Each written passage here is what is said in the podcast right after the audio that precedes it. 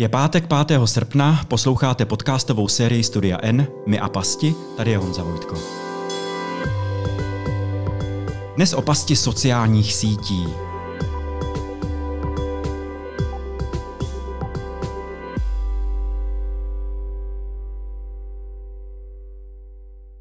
Sociální sítě nám mohou pomáhat v tom, že otevírají možnosti, kde se seznámit, ale komplikují nám udržet vztahy. Alespoň to tak vypadá. Jak je to se sociálními sítěmi a závislostí, o které se vůči ní často mluví? Nejsme na nich závislí z jejich podstaty už prakticky všichni, protože se jejich obsah nutně přelévá do reality? A rozhodně do našich intimních vztahů?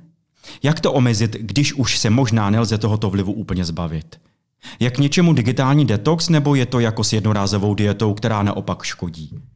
Mým milým hostem je Markéta Šetinová, socioložka, psychoterapeutka. Markéto, vítej. Ahoj a děkuji za pozvání. Super, já mám radost, že, tady, že se tady vidíme.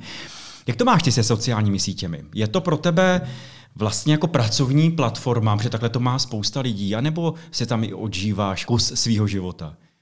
Tak já mám vlastně sociální sítě docela ráda. Mm-hmm. Já používám hlavně Instagram a Facebook a WhatsApp a používám je především pracovně. Mm-hmm. To mhm. znamená, že ten obsah, který já tam dávám, tak je zaměřený hlavně na popularizaci, mm-hmm. seznamování, randění, Jasně. sociologii, lásky, vztahy a tak dále. A vlastně mě to baví, protože mám pocit, že e, přes Instagram hlavně, takže se dokážu dostat k více lidem, než třeba ve své akademické práci. Mm-hmm. Upřímně, mm-hmm. jako moje mm-hmm. akademické eh, články, to když si přečte jako moje máma, můj manžel a možná pár lidí, který zajímá tohle téma, tak to je úspěch. Ale uh, myslím, že ty myšlenky přes sociální sítě se mohou dostat dál. Mm-hmm. Takže to mě na tom baví. Navíc jsem v kontaktu s lidmi, uh, který vlastně tohle téma taky zajímá. Poznala jsem spoustu zajímavých lidí skrz sociální sítě. Uh, nepoužíváme příliš osobně, ale na druhou stranu mám tam jako lidi, které znám z osobního života a e, jsem díky sociálním sítím s nimi v kontaktu. Hmm. Takže to zase hmm. považuji hmm. za super věc, hmm. že uh, jsou to lidi z minulosti nebo z zahraničí, se kterými bych možná ztratila kontakt, ale takhle vlastně víme, co se děje v našich životech. Hmm. Ono vlastně, když tě mám tady před sebou, protože ty jsi prostě socioložka, tak vlastně původní význam sociálních sítí opravdu byla síť, jako živá, živá síť lidí, kteří se potkávali. Dneska, dneska, se, dneska se řekne sociální síť a všichni vidíme právě Instagram, Facebook, YouTube, prostě všechny tyhle jako platformy. Uh, dá se tomu vůbec používat sociální síť? Nebo jak by se to podle tebe mělo jmenovat? To je dobrá otázka a vlastně mě uh, nenapadá lepší slovo. Mně přijde, že to sociální je, že vlastně mm-hmm. je tam mhm. ten jako společenský přesah, že to nepoužíváme sami. I když je tam vlastně takový jako paradox toho, že my jsme sami u toho telefonu, ale máme pocit, uh, že vlastně jsme uh, s těmi lidmi a to může být možná ta záludnost mm-hmm. uh, sociálních sítí. Mně pak napadá ta druhá, to, že ty sociální sítě jsou někým tvořeny a teď myslím, teď opravdu narážím na to, jakým způsobem jsou psané, jakože algoritmy a teď vlastně, já když si vzpomenu, když jsem četl o sociálních sítích, eh, tak, eh, tak vlastně nějaký, doku, nějaký podklady jsem si scháněl, tak vlastně eh, tam Tristan Harris, jeden takový jako velký bojovník proti sociálním hmm. sítím, tak ten vlastně říká, že sociální sítě mají tři, tři základní důvody, proč existují. A teď myslím ty virtuální sociální sítě, ne ty živé. Jo. Že aby nám něco prodali, a aby nám něco prodali, tak tam tam musíme zůstat co nejdíl a musíme se tam vracet. To jsou tři základní atributy. Takže vlastně uh, je úžasný z toho, co vlastně ty říká, že, že uh, se tam dokážeme propojovat, že to opravdu má ten sociální přesah, ale přesto mě tam neuvěřitelně rozčiluje ta potřeba toho prodeje, toho, že vlastně my se stáváme tím produktem. Samozřejmě, tak nic není zadarmo, Jasně. když sociální sítě se tváří, že zadarmo jsou, ale uh, jsou za naše data a za ty hmm, informace, mm, které my tam necháváme, mm, a že často hmm, tam necháváme mm, i peníze. Ne nutně to, že platíme mm. Facebooku nebo Meta, ale uh, platíme uh, těm firmám nebo lidem, kteří se tam prezentují, zase, kteří vybírají peníze za reklamu a tak. Takže to bych si nenalhávala, že sociální mm, sítě mm, jsou tu pro nás, nebo že jsou, uh, že to nějaký jako altruistický počin, to ne. A myslím, že jako mít v tom nějaké jako kritické myšlení nebo náhled Super. tak to je věc, kterou my se jako určitě musíme udržovat a že to je jako věc, o které se hodně dneska mluví ve vzdělávání a, a jasně, jako pojďme do toho, to je důležitá. Já to dovednost. zaparkuju, o tom si budeme povídat za chvilku, protože to je hrozně důležité, to, co říkáš, ale nechci, nechci ještě vlastně předjímat. Jo. Uh, trocha statistiky, jo. když je tady mám, tak statistiku. Jo. V roce 2021 bylo v České republice na sociálních sítích takřka 5 milionů lidí, přesně nějaký 4 miliony 9, 9, 4 miliony 980 tisíc plus minus jo, starších 16 let Což je taky další jako zajímavá věc. Celosvětově bylo uživatelů 4,4 miliardy lidí na této planetě, kde je na této planetě 7,7 miliard lidí úplně jako celkově. Včetně nemluvně. jo. Eh, je to jenom statistický číslo, eh, nebo tato čísla můžeme nějak sociologicky a psychologicky, terapeuticky, vztahově v té práci, kterou oba děláme, nějak už jako interpretovat? Už to, už to něco znamená? Díky za tuhle otázku. Eh, mně přijde důležitý brát tyhle čísla z rezervou. Mm-hmm. Myslím si, že mm-hmm. jako na těch sociálních sítích je hodně botů nebo hodně falešných uživatelů, ale každopádně tu hlavní zprávu, kterou já si z toho beru, je, že e, na těch sociálních sítích je opravdu hodně lidí a že naprostá jako většina z nás e, sociální sítě nějakým způsobem užívá. Mně eh, v těch číslech přijde docela zajímavý do nějakého většího detailu v tom, že e, je obrovský nárůst třeba hmm.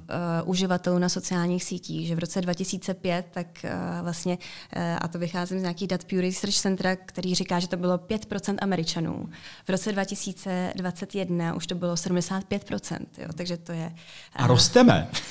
Přesně tak. A taky, že vlastně ty sítě mají uh, různé dem- sociodemografické skupiny, které hmm. využívají. Facebook, že všichni víme, dneska už je vlastně jako sociální síť pro starý lidi, nebo vyšší střední věk, seniori.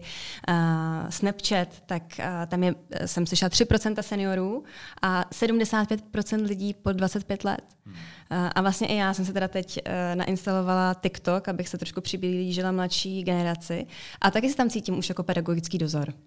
Jako já TikTok nemám, protože já jsem si ho nainstaloval. Zjistil jsem přesně to samé, co ty. A normálně jsem z Růzou jako útek. Řekl jsem, pane bože, já tam nemůžu nic krmit, já, já, já to nechci dělat ty ty jako do 30 vteřin krátká jako videa. A pak mi došlo, že TikTok vlastní Čína a že vlastně já tak jako zadarmo hezky pěkně po, jako mm, mm. poskytuju něco jako Číně někomu, co, si, co mě děsí a tak dále. To je jiný téma. Tohle není to jako, nechci se bavit politolo, politicky a politologicky.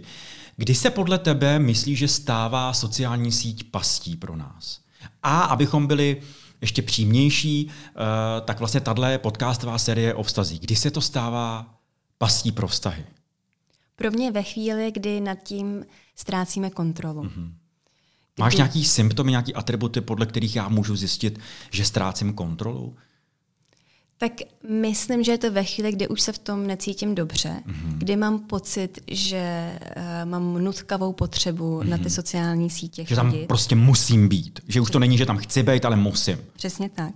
A ve chvíli, kdy mám pocit, že ty nevýhody nebo ty vlastně uh, negativní věci, které to přináší, tak převažují nad těma uh, výhodama, kterými to dává. Jo, jo, jo. jo.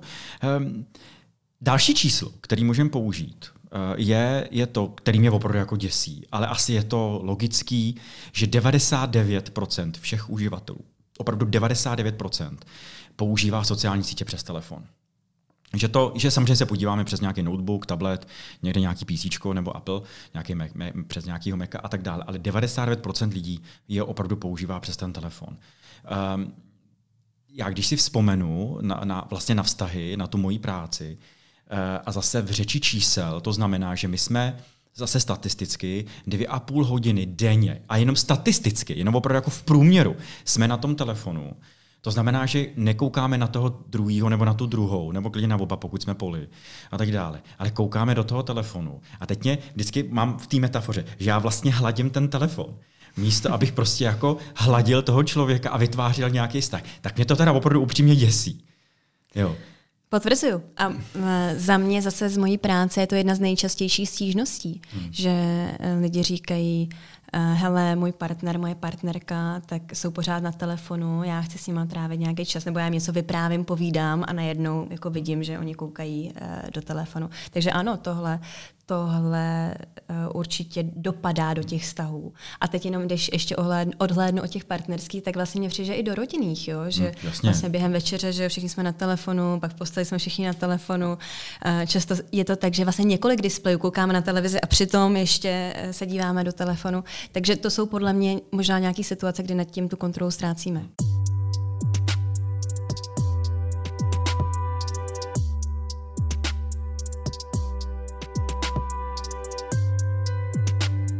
Jasně, že naše práce je o tom, že my potkáváme lidi, kteří mají nějaký problém, že za náma nechodí člověk, pokud nejde na tu wellness terapii, jo, nějakou seberozvojovou, tak vlastně jde s nějakým problémem. Takže ano, myslím, že v našem světě to vypadá, že každý má nějaký jako problém se sociálníma sítěma.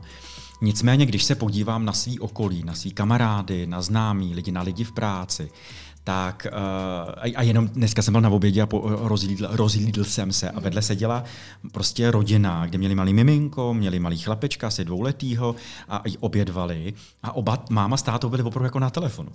Jo, a pak ten telefon jenom předávali tomu dvouletému chlapečkovi, aby mohli, aby mohli pochovat prostě miminko. A pak zase, jak ho odložili, okamžitě jako na tom telefonu. Mně to opravdu přijde, že to je katastrofa. jak to vnímáš? Je to katastrofa nebo, nebo je to pořád kolo, který, jako který se učíme řídit? Za mě to druhý. Eh, já myslím, že vlastně ve skutečnosti toho o sociálních sítích víme ještě relativně málo, že to je celkem nový fenomén, se kterým my se všichni nějak učíme pracovat a že to asi bude nějaký ladění, než si v tom najdeme um, jako právě víc těch benefitů, než uh, toho, co nám to bere. Hmm, hmm. Pojďme si vzít a rozebrat ty vztahy v těch jednotlivých prostě fázích versus sociální sítě. Uh, mnoho lidí o to vyvíjí, že jsi opravdu jako, já tě tak jako vnímám jako expertka na seznamování, na randění, na seznamování, na prostě jako na, na začátky jako vztahu. Tak uh, pojď, pojď, pojď od začátku. Jo. Jaký můžou mít jak pozitivní, tak negativní vliv vlastně v, eh, sociální sítě na to, když se chci s někým seznámit? Jo, a nebo vůbec, uh, když jsem se o tomhle bavil s Pavlem Ratajem, tak tam říkal, hele, mě to v seznamování občas trošku jako rozčiluje, že když do lidí se seznámí, hned tam vidíte, jak budou mít ty společní dvojdomky a jak budou vypadat. Já, já bych radši, aby to prostě bylo o nějakým potkávání se. Jo, že si prostě potkám s nějakým zajímavým člověkem a třeba z toho nějak něco vyleze nebo ne jak ty sociální sítě, jak z toho pozitivního, tak i toho negativního, jak vlastně vstupují do, do, do, vlastně, do našich životů a do toho procesu seznámit se s někým? Tak ony sociální sítě se vlastně stávají seznamkama. Uh, že pozor, jasně. na jednu stranu ano, je Tinder, je Bumble, Grindr, další seznamky jasně. a tak dále. Ale vlastně seznamování se na sociální sítě přesouvá. Facebook si toho všiml, proto založil Facebook Dating, Facebook seznamku, která funguje i v České republice. Je to vlastně jejich úspěšný produkt. A dokonce New York Times před několika lety nazval nejlepší seznamkou Instagram. A, eh, a vlastně já to vidím i ve své praxi, že uh, lidé vlastně chodí se na ty sociální sítě seznamovat, že to není tak, že tam nejdou opečovat ty vztahy, které už mají, ale jdou tam navazovat nové vztahy. A hledají si single lidi a oslovují vlastně lidi přes... Počkej, i ty, který mají jako nějaký už intimní vztah, tak ještě dál jenom mě nahráváš, protože my si o tom budeme povídat za Tak to myslím, že je další téma, ale jasně. když zůstanu vyloženě u single. Že jsem single a hledám ano, další single lidi, jasně, tak. jasně. A teď vlastně nejdu na Tinder, ale jdu rovnou na Instagram a tam vlastně výhodou toho je, že tam více informací o tom člověku, že to může být takový jako autentičtější, že už vidíme ty propojení, kdo, uh, kdo s kým kde, že jestli vlastně patří do naší sociální bubliny nebo nepatří. Možná už máme nějaké společné přátele, takže to může být jako nějakou výhodou v tom seznamování, že je o čem eh, se bavit. Takže sociální sítě v seznamování velká věc. Mm-hmm. Mm-hmm. Velká věc. A negativní? Může být tam nějaká negativní? Já, hele, jen popřemýšlej, jenom mě teď vlastně napadl další statistický údaj, mě jako vytáhnul na, na, na, na světlo. A to, že vlastně přes 82% gayů, ale nebo vůbec lidí z LGBTQ komunity se opravdu poz, seznamuje na sociálních sítích. A je to vlastně pro ně extrémně pozitivní prostor. Nejenom, že se tam nemusí prostě stydět, mají to nějakým způsobem pod kontrolou, dokonce to pomáhá rozvíjet jejich identitu. Hmm Jo, a dokonce to pomáhá najít nějaký jako odborníky. Jo. Kort pro nějaký transgender lidi. My oba jsme na těch sockách, takže víme, o čem mluvíme, že nám tam lidi opravdu jako píšou nebo s náma komunikují, nějak diskutují o těch věcech. Dobře, ale uh, zpátky k tomu negativnímu. Jo. Kdy to může být opravdu jako pastí, sociální síť? Tak já myslím, že v tom seznamování, kromě teda toho, že sociální sítě můžou fungovat jako seznamka, tak zároveň jsou vlastně uh, takovým jako společníkem toho seznamování, kdy my, když někoho poznáme, ať už teda online nebo offline, tak přes sociální sítě si začneme zjišťovat informace. Jako málo, dneska, kdo jde na, málo kdo jde dneska na první rande, bez toho, aby si toho druhého třeba trošku jako progoogloval nebo se podíval že jo, na ty eh, sociální sítě. A z toho vzniká uh, zaprvé jako někdy nějaká informační Eh, nějaký informační překvapení, kdy já už o tom člověku to hodně vím a něco mi hmm. třeba nesedne a tak jako jsem z toho nějaká jako rozmrzela. A rovnou to na prvním rande vybalím. Víš co, jakože ty máš ráda Rammsteiny, já jsem tady poslouchám Beethovena, jak je to možný, jak víš, že poslouchám Rammsteiny. Víš co? Přesně tak. A nebo jak s tím pracovat, že? tak ono zase není úplně jako uh, nejlepší etiketa tomu druhému říct, uh, progooglovala jsem si tě, spíš to lidi tak jako tají a teď, uh, a č- jako zase bývá to pro mě nějaký téma v té terapeutické praxi, co s tím? Jako člověk mi je sympatický, ale teď jsem jako na těch sociálních sítích našla, že prostě nějaký jako uh, extrémní, já nevím, pravičák na, na Twitteru. Nebo, nebo levičák. Nebo levičák, přesně tak. Teď mi to nesedne a jako mám to říct, nemám to říct, jinak působí normálně. Takže tohle lidi skutečně řeší, jak vlastně s těmi informacemi pracovat. Hmm. A pak je tam nějaká informační nerovnost, že někdo na sociální sítě dává hodně a někdo málo. Mm-hmm. A teď, uh, a já o tom se často bavím s lidmi, kteří vlastně jsou třeba na sociálních sítích hodně aktivní, jako nějací jako influenceri, tak uh, pro ně hledat vztahy je dost náročný, protože uh, lidi o nich před tím prvním rande ví jako zase všechno, jo? nebo hmm, jako hodně. hodně informací, hodně informací. Uh, takže zase, jak, hmm. jak vlastně ten, jak se přes to přenést, jak uh, na tom hmm. začátku hmm. s tím pracovat. A pak mě teda napadá, to pojď si hmm. potom se mnou prosím povídat, protože my víme, že ten náš mozek nejenom, že myslí nějak v obrazech, ale aby dokázal uh, některé věci vnímat a některé správně zpracovat, potřebuje neverbální komunikaci. A ta prostě hmm. na, naplaca to na, jako, na, online prostě jako fakt nefunguje. A vytváříme si nějaký domínky, nějaká očekávání. To pak přece musí být neužitelné jako fičák, když já si tam postavím. Jo, rozumíš, není hmm. možný nehodnotit, není možný nemít nějaký představy, takže když tam prostě někde googluju nebo prostě koukám se na ten Facebook jo, a, a vlastně přes ty algoritmy já dokážu fakt vysledovat strašnou spoustu věcí. Že? Jo, a tak dále, tak já jdu s nějakou představou. Jo, dokonce já mám jednu klientku, která mi jako říkala, já, než jsem šla jsem na rande, nějaký kluk se mi líbil, dívala jsem se, dívala jsem se na, na, na, jeho profil a pak jsem šla na to rande a pak mě vlastně došlo, že z toho, co jsem našla na tom profilu, že ho vlastně nechci vidět a otočila se a napsala mu promiň a ani nedošla. Hmm, hmm. Jo, a, a, bylo to velmi zajímavé. Takže jak s těma očekáváníma, jak vlastně s těma našima představama mám jako pracovat, protože to musí být příšerný. Tak to, že se v psané komunikaci může hodně ztratit v překladu, to myslím z vašeho projektu terapie sdílení eh, víte lépe než já. A já, jako moje určitě jako číslo jedna doporučení je rychle se s lidma výdat. Když se seznamuju, tak vlastně jako nějak se naladím. Uh, OK, dává to smysl, pojďme se potkat, protože vztahy že vznikají jako offline, offline v realitě, ne, ne online. A googlování, OK, já chápu, že to někdo potřebuje třeba kvůli tomu, aby se cítil mm, bezpečně, mm. že si chci ověřit nějaké informace, rozumím tomu. Na druhou stranu nepřeháněla bych to. Mm. Uh, přesně tak, jako víme všichni, že náš mozek je uh, náchylný k tomu vytvářet si příběhy, doplňovat doplňovat informace, které nevíme eh, našima fantaziema, někdy jako negativníma, ale někdy i dobrýma. No, že my si vlastně jako vytvoříme nějakou super fantazii, jak jako jdeme s dokonalým mužem, s dokonalou ženou a najednou pak zjistíme, nepřekvapivě, že ten člověk je normální. A už jsme z toho zklamaní. No když si vemeš sociální sítě a tu naši potřebu toho romantismu a vlastně když je tam někdo naprosto krásný, hodí se mi, poslouchá stejnou muziku, dívá se na stejné filmy, má rád taky zvěřátka a koťátka a tak dále, tak jasně, že ho hned mám jako za svého muže a, a za svou ženu a já tam vlastně už jdu se potkat jako se starým známým známým, že? a nejenom prd, ten člověk tam může vypadat velmi jinak. Nejenom vypadat, ale on může opravdu i jako vonět. Ta biochemie je naprosto jako jedna ze základních prostě lepidel, anebo vlastně odpuzovadel, který nás buď přidá, přivádí k sobě, k sobě nebo od sebe. A to může být velký prostě zmatek. A líbilo se mi, co říkáš o tom, že uh, vlastně, že bys to nepřeháněla já myslím, že bych se po to podepsal, jo? že, že hele, mhm. opravdu jako chápu, podívejte se na nějaký profil, po, jako podívejte se na fotky, ale vlastně nechat si ten zážitek toho ano. objevování těch informací, No na tom je přece to rande založený. A ne jenom jako mít ten seznam. Takže máš rád koťátka, ček. Jo, máš rád Rammsteiny, ček. Dobrý, takže nemáš rád eh, jo, v dolky prostě nebo buchtičky se šodo. Aha, no to já miluju. Jo, a pak z toho vznikne, víš co, jako fakt pohovor vlastně. Přesně tak. Já bych to nepřeháněla kvůli sobě. Kvůli tomu, že já chci, aby mě to rande bavilo. A rande je o objevování, o zajímavých konverzacích, o tom vlastně, že chci toho člověka poznat víc.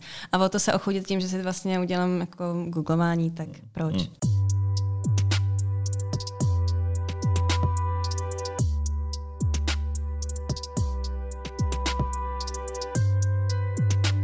Dobře, seznámili jsme se, měli jsme, máme za sebou pár rande.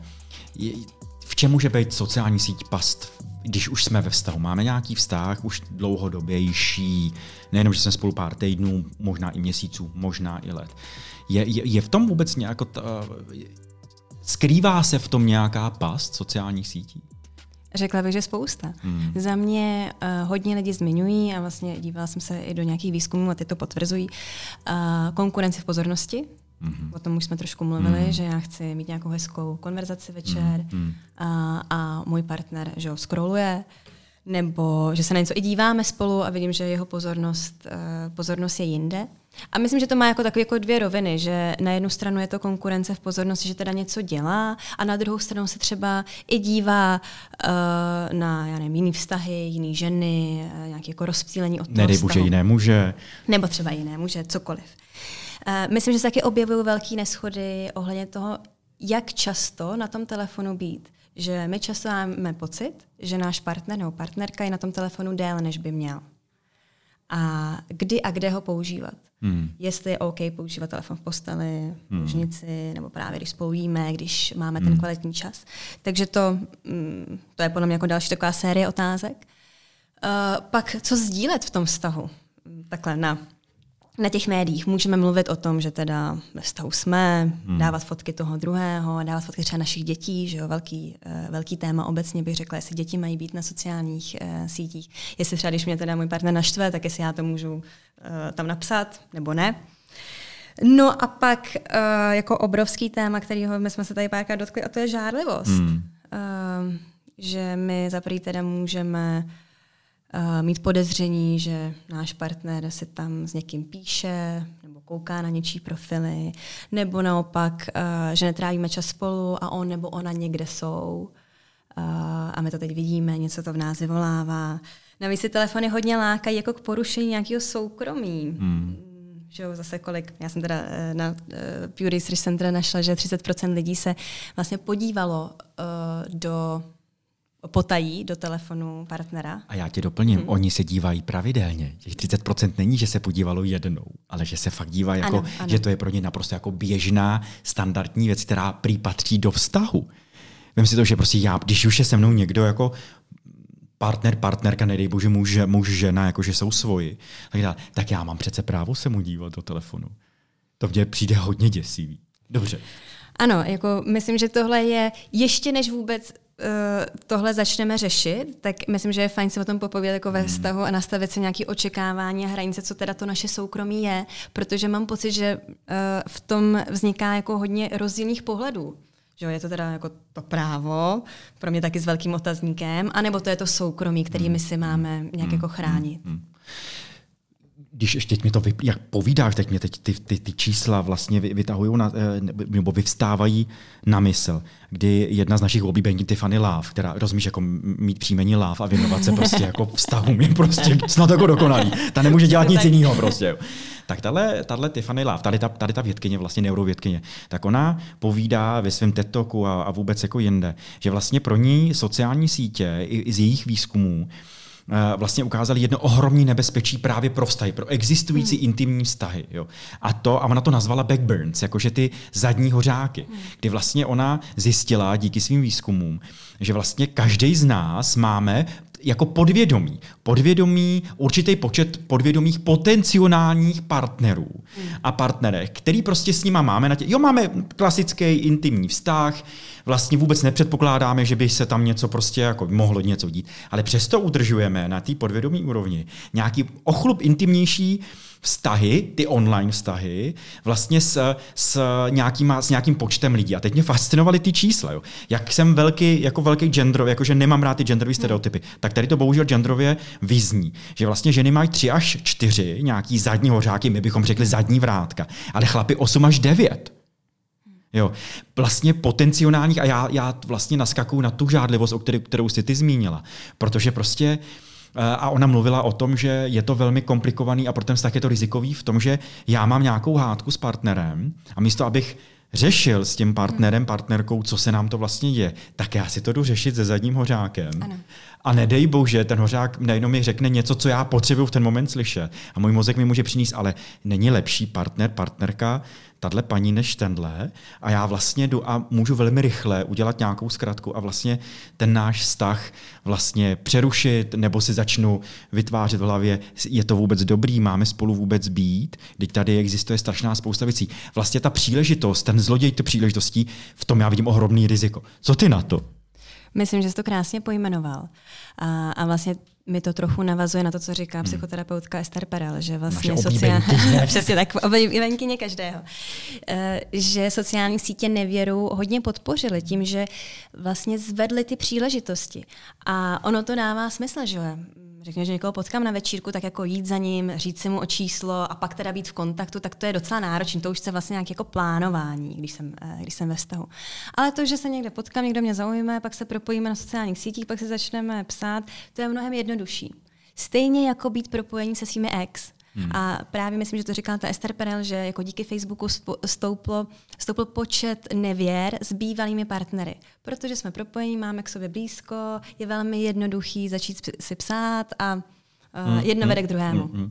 A mě vlastně tohle, tohle já vyčítám sociálním sítím, protože oni velmi jako bagatelizovali právě nevěru. Jak je hmm. velmi častá tak oni najednou jako způsobují uh, vlastně změnu toho postoje té většinové populace, která si myslím tak nevěra je tady, je to běžný, všichni to vlastně tak trošku děláme. Od toho, že to je tak jako pokus o nevěru, že si pošlem nějaký dick pic, tits prostě někde přes ty sociální sítě, uh, nějaký sexting tam prostě jako provází se a tak dále, nebo flirtujeme, a teda, nebo to reálně uděláme, že jdeme hmm. opravdu do toho offline, offline do té offline situace a s někým jsme jako nevěrní. Ale já vůbec uh, nechci se tady povídat a rozvíjet debatu o tom, jako jestli jsme monogamní nebo nejsme monogamní bytosti, ta biologie na to jasně odpovídá, ale uh, Spíš jde o to, že jakmile my dva, ty jsi to krásně, krásně vlastně před chvilkou říkala, jo, že my si vlastně o tom používání těch sociálních sítí s těma našimi partnerama opravdu budeme muset popovídat. Tak jako si povídáme o sexu, jak, co se nám líbí, nelíbí, o financích, o tom, jak povedeme rodinu, jak povedeme domácnost, tak si myslím, že se opravdu jako přidalo vlastně nově, jako nutný, nutný atribut, když půjdeme do vztahu, povídat si, jak to máme se sociálníma sítěma jak nám to vadí, nevadí, ty jsi to říkala, jak je to jako podle nějaké etikety, podle nějaké pozornosti, vadí nám to, chceme u toho být nebo ne. A když už to ukončím, naše oblíbená Esther Perel, vlastně ona říkala, že sociální sítě udělali to samé jako porno pro sex, že vlastně znecitlivěli. Hmm. Hmm. Že nám to naše prožívání vlastně uh, těch emocí a toho společného času, tak my se to vlastně odžijeme na těch sociálních sítích a pak vlastně jdeme domů a už máme odžito a vypadá tam to jako plocho. Jo. Um, co ty na to? Jak, to jak, jak ty to vidíš? Souhlasím s tím. Myslím, že uh, proto bych potrhla, jak jsi říkal, teda pojďme se o tom bavit v tom vztahu. Uh, určitě. Je to vlastně jako jedno z těch témat, který náš život hodně ovlivňuje a my zase musíme s tím, uh, musíme s tím pracovat vědomě. Ale pojďme si o tom povídat i sami ze sebou. Hmm. Uh, jak vlastně ty sociální sítě chceme používat, aby podporovali náš vztah, nebo i podporovali naše vztahy. Chceme tam i třeba více aktivně teda s těma jako našima jako známýma si psát, nebo spíš teda jako se na ně dívat, kdy se na ně chceme dívat, jak chceme pracovat třeba s těma nástrahama. Jo? Pokud víme, že uh, nás láká dívat se tam na hezký holky nebo na hezký kluky, tak musíme ty profily sledovat, protože jakmile začneme sledovat, tak samozřejmě, že tam ten čas strávit budeme, že nás to bude lákat jim napsat. A chceme to pro náš vztah. Uh, celý téma jsou ex-partneři. Moje taky uh, jedno z takových jako klíčových doporučení je nesledujte ex-partnery. Zbytečně uh, to vyvolává nějaké emoce, zbytečně pokud se teda jsme single, ex-partner už je s někým, tak uh, nás to táhne dolů, nebo naopak pokud to vidíme jako zadní vrátka, tak zbytečně pak do těch zadních vrátek jdeme a zase nás to táhne k nějakému příběhu, který... Vlastně se tím strašně ubližujeme, jo, promiň, jo, do přesně tak, no, uh, tak pojďme o tomhle přemýšlet, jak vztahově, tak vlastně pak i osobně. To znamená, že vlastně když to schrnu z toho, co říkáš, a přijde mi to velmi zajímavý, jo, že já vlastně můžu ty sociální sítě vlastně vzít i trochu jako sebereflexy. Jako nástroj k nějaký sebereflexi. Určitě. Říct si, proč já tam potřebuju být vlastně takhle dlouho, proč tam potřebuju sledovat to, co sleduju na Instagramu, na TikToku a tak dále. Říká to o mně něco. My samozřejmě obavíme, že ty algoritmy, jak jsou psané sociální sítě, oni vyvolávají tu dopaminovou odezvu. Že vlastně ne vždycky to, že tam potřebuju a musím být, není jenom jako mojí vinou, jako něč, něčím jako psychologickým, hmm. že tam něco kompenzuju nebo prostě tam vyhledávám, mám nějaký copingový mechanismus, ale že to je, eh, že, že se tam jdu pro ten dopamin. Pro to šlehnutí toho dalšího do, jo, do, jako datového vlastně kokainu, který já se šlehnu do žíly, že mi tam někdo dá lék a že někdo volejkuje to, jak vypadám. A i vlastně to pro mě je další, další pastí to, že když jsme ve vztahu, tak my máme vlastně neuvěřitelnou potřebu a zmiňovala jsi to, já bych se k tomu chtěl mhm. vrátit. Jo. Neustále jako ukazovat to tomu světu, jak jsme vlastně hrozně skvělý, skvělý pár. Jo, proč to máme, proč to děláme, proč to potřebujeme ukazovat? Tak za mě je to nějaká asi přirozená lidská potřeba toho uznání od okolí a toho, abychom uh, abychom my byli vnímaní, že tohle jsme si vyřešili, že vlastně ta naše láska uh, funguje. A mně přijde zajímavé, že i když tohle všichni víme, že to není, to tady neříkáme žádnou novou věc, že jako lidi se na těch sociálních sítích prezentují dobře a vlastně v těch jako nejlepších barvách, tak stejně, i když tohle víme, tak to v nás něco vyvolává tak je vlastně těžký k tomu přistupovat kriticky, že jo? protože my um, to vidíme, na druhou stranu máme to srovnání jako doma a najednou můžeme lehce nabít dojmu, že my jsme zrovna měli teda velkou smůlu, že jo? co se mm, partnera mm, týče, mm, když sedí vedle eh, na gauči v teplákách, pije pivo, kouká na Netflix a tady vidíme prostě jako skvělou romantickou večeři a dárek a, a lásku. No. Jasně, jasně. Ale samozřejmě to realita není. Jasně, jasně, jasně. jasně, jasně. Jo.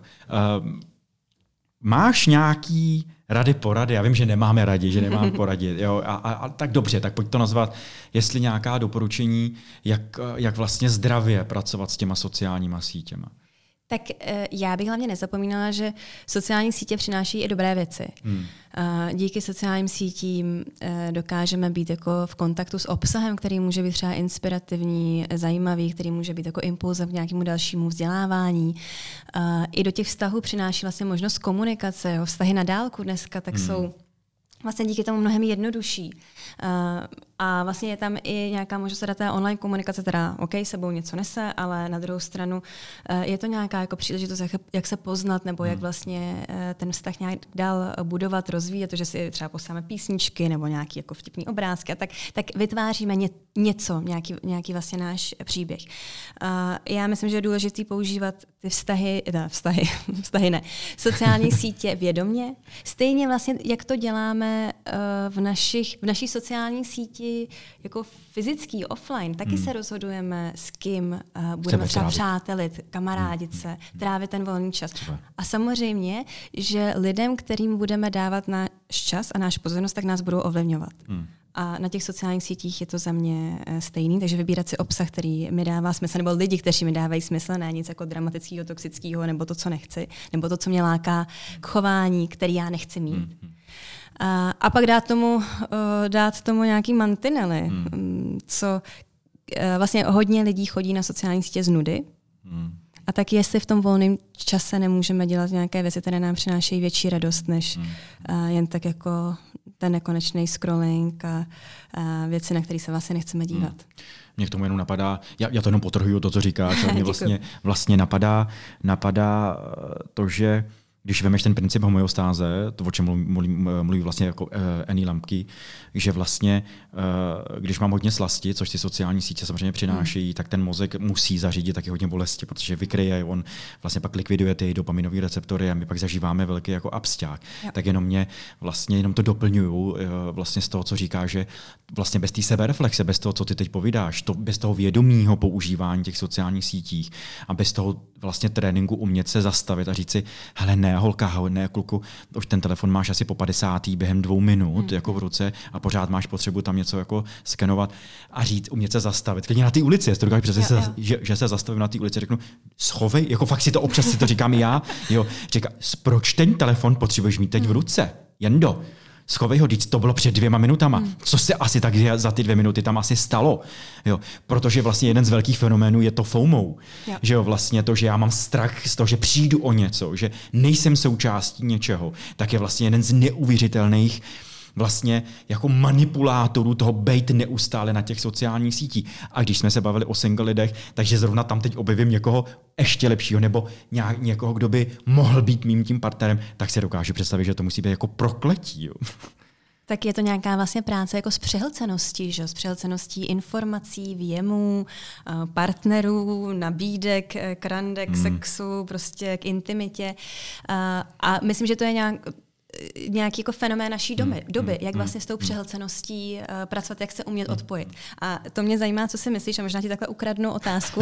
Pozor, to, to dobrý, tak to je dobrý, to se mi líbí, jsem, jsem. Uh, o digitálním detoxu. Vlastně jít teda jako uh, ze 100 na nulu. Ze 100 na nulu. No to je peklo. Ze 100 na nulu, hele, tak jako při jakýkoliv léčbě závislostí ze 100 na nulu je, je to prostě komplikované. Teď už to jako mm. víme, že je fajn prostě jako postupně odebírat a vlastně hlídat si, jo, e, i když taky jsou určitý věci a substituce, které prostě potřebují z nuly na 100, ale vlastně tak jako se heroin prostě léčí tím, že tam je ten nějaký metadon, který prostě já jako mm. užívám a pak se zbavuju dál, tak vlastně jako, podob, jako podobně. Ale z nuly na 100 si myslím, že může vyvolat tak strašně veliký absťák a tak jako velkou bolest, jak, jak mentální, tak duševní, fyzickou, že vlastně to potom toho člověka vnese, jako přivede do té náruče těch sociálních sítí nebo k tomu něčemu, na čem je závislé ještě několikanásobně rychleji a vlastně to bude daleko víc přilepený jako k tomu. Takže určitě, určitě ano, do, digitální detox za mě určitě ano, mm. ale jak ty, jak ty jsi to říkala před chvilkou, vědomně, jo, že si prostě říci dobře, neděle je svatá, neděle vypnu telefon, já mám nějaký kamarády, který si z těch smartphonů tu SIM kartu dávají o víkendu do těch analogových, nebo jak to, to není mm. analogových, těch tlačítkových jako telefonů, aby nemuseli prostě jako sklo, nebo to úplně vypínají, dávají se na let letadlo, nebo si kupují jiný, jiný uh, telefony, který používají, aby rodina věděla, že kdyby se něco dělo, tak vlastně volají na nějaký jiný číslo a ono má na jiném telefonu, na tom tlačítkovém, ne na tom smartphonu a ten jako vypíná. Bla, bla, bla. Podle, podle toho, uh, vlastně, když uděláme nějakou sebereflexi podle sebe, tak vlastně si říct dobře, co je pro mě nějaký jako detox, ale umění si nastavování těch hranic, toho, že zvládnu nějakou míru bolesti a úzkosti z toho, že nejsem na sociálních sítích, je pro mě, jako pro, nebo pro nás, jako pro terapeuty, velmi jako zdravá tendence. Jo? Ale my oba víme, a ty jsi to říkala, že nebýt na sociálních sítích v téhle době je velmi jako komplikovaný. Jo? Nejenom, že tam lidi mm, nejenom nacházejí příležitosti k seznamování, ale je tam práce, je tam prostě, jo, pro mě je to vlastně zdroj neuvěřitelného vzdělávání. Hmm. Jo?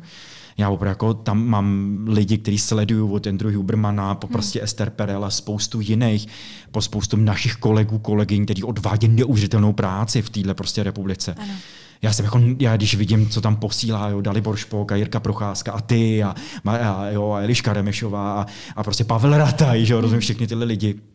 Jo, Petr Kačena, jo, který tady jako něco posílá, něco říká a já si s nima můžu povídat, tak je to pro mě opravdu jako neuvěřitelným zdrojem a myslím si, že mě to jako, nebo nás všechny to jako profesionalizuje. Je to i nějaká míra hmm. supervizí, je to nějaká míra intervizí, rozumím, jako, že tohle je dobrý. Ale odpovím na otázku, nechci utíkat. Ano, z nuly na 100 si myslím, že, velmi, že to může být nebezpečný. Zase někdo to ale zvládne, někdo zjistí, že dost, tak jako lidi hmm. přestanou ze den kouřit nebo prostě pít alkohol tak dokážu si představit lidi, že, že to dokážou úplně použi- přestat používat sociální sítě. Moje doporučení, a teď si přihřeju naší polívčičku, je to jít řešit s terapeutama vzít si prostě pomoc, nebo kouče, nebo prostě někoho a vzít si prostě ku pomoci, eh, protože to, že jsem na těch sociálních sítích nějak, a já si myslím, že, že nadužívám, že už je tam nějaká závislost, něco o mě říká, že tam může být spousta nevědomých věcí, nevědomých příčin, proč to dělám, proč jsem se do té pasti dostal a myslím si, že terapeut, terapeutka by mi mohli prostě pomoct odkrýt vlastně tyhle ty nevědomí příčiny. A nebo jenom, nebo jenom si u nich ověřím, jo, jenom jsem se dostala do závislosti algoritmu, dopaminu, není tam nic schovaného, super, o to ten detox bude jednodušší. Nebo tam můžu něco objevit. Jo. A, a já ti vrátím otázku. Myslíš si, že by se vlastně uh, ta závislost uh, na sociálních sítích měla řešit vždycky terapeuticky, nebo takhle? Měla by být vlastně daná a zahrnutá do těch standardních závislostí, to myslím, že je důležitá otázka, kterou teda já ze své role určitě nedokážu zodpovědět. Jasně, a, uh, a vede se o tom jako velká mhm. odborná hmm. diskuse. Já jsem se dívala na uh, vlastně studii z British Medical Journal, která se věnuje sociálním médiím a závislosti. A vychází z toho, že je vlastně ještě nejasný, jestli my to dokážeme, uh, jestli ta diagnoza existuje. Hmm. A je tam hodně nezodpovězněných otázek, protože metodologicky jako je tohle hrozně náročné zjistit, jestli to skutečně závislost je. Uh, ano, vidíme korelaci mezi tím, souvislost mezi tím, že uh, někdo používá hodně sociální sítě a zároveň má depresi. Ale uh, je to tak, že někdo, kdo je třeba náchylnější k těm depresem a úzkostem, tak zároveň tíhne k těm sociálním sítím. Takže... Ano, to pro mě nějaký ano, je to tak. Teď jsem četl další z, z Massachusettské univerzity, to je strašný nemůže se jmenovat jinak, jo, eh, kdy vlastně potvrdili, že vlastně sociální sítě nespůsobují deprese, že ta hmm. korelace nebyla vůbec, nebo ta hmm. přímá úměra nebyla prokázaná, už nějakou i metaanalýzou, ale zase zjistili, že lidé, kteří jsou náchylní k depresím a k úzkostem daleko častěji jsou na sociálních sítích. Takže vlastně je to nějaký podporovatel, to další olej do ohně nějakého mýho negativního stavu. Takže myslím, že ještě musíme se, a protože to je nový fenomén, že jak jsme si říkali na začátku, je to tady mezi námi jako deset let a konec konců možná spíš jednotky let jako intenzivně pro tu většinu lidí. Takže musíme se na to ještě víc zaměřit a jasně existují tam uh, nějaký projevy té závislosti, třeba to nutka výchování, uh, nebo vlastně nějaký Eh, právě ty úzkosti z toho, když tam nejsme a celkově, že na tím nemáme eh, kontrolu, neschopnost pře- přestat. Ale eh, jak to léčit nebo co s tím, tak mm, ještě jsou jako u toho otazníky. A, a samozřejmě podporuji jako terapeutickou cestu, že, nebo je to téma, který se velmi dobře hodí na nějaký terapeutický zkoumání. Marketo, něco, co bys chtěla ještě říct, nějakou poslední větu, něco, co bys chtěla sdělit, co se týká sociálních sítí, co tady třeba nezaznělo? Ne, nemusíš, jestli tady zaznělo všechno, Ježíš, jdeme da a konec a děkuji, že jste poslouchali, ale jestli jo, tak jsem s tím. No, děkuji za příležitost. Mně vlastně přišlo zajímavé, když jsem se připravila na tenhle rozhovor, tak uh, jsem na svých sociálních sítích pokládala otázku, jestli lidem. A já přijde... jsem si to všiml včera večer. Přesně tak, jestli lidem přijde, že sociální sítě měly na jejich vztahy spíš špatný nebo dobrý vliv. A mě úplně překvapilo, že skoro 80% lidí řeklo, že spíš špatný vliv. Uh, jako to vůbec není reprezentativní Vzorek, žádný jasně. jako výzkum. Ale i tak, já jsem vlastně byla docela překvapená a pro mě to podtrhuje ještě vlastně víc tu myšlenku, kterou jsme tady dneska spolu hmm. rozebírali a sice uh, získat na tím nějakou kontrolu, hmm. používat to hmm. záměrně. Já moc nevěřím nějakým tomu, uh, přesně mi říkali, jako uh, ze 100 na nulu, nebo jako úplně to vypnout, zahodit a být na tlačítkovém telefonu. Myslím si, že dneska pro hodně z nás už to není ani možný, jo? jako hmm. v práci nebo jako v sociálním životě, který žijeme. Uh, ale vlastně říci, jak to chceme používat, eh, kdy to nepoužíváme, mít třeba jako místa, eh, stůl, jídelní, postel. A ložnice.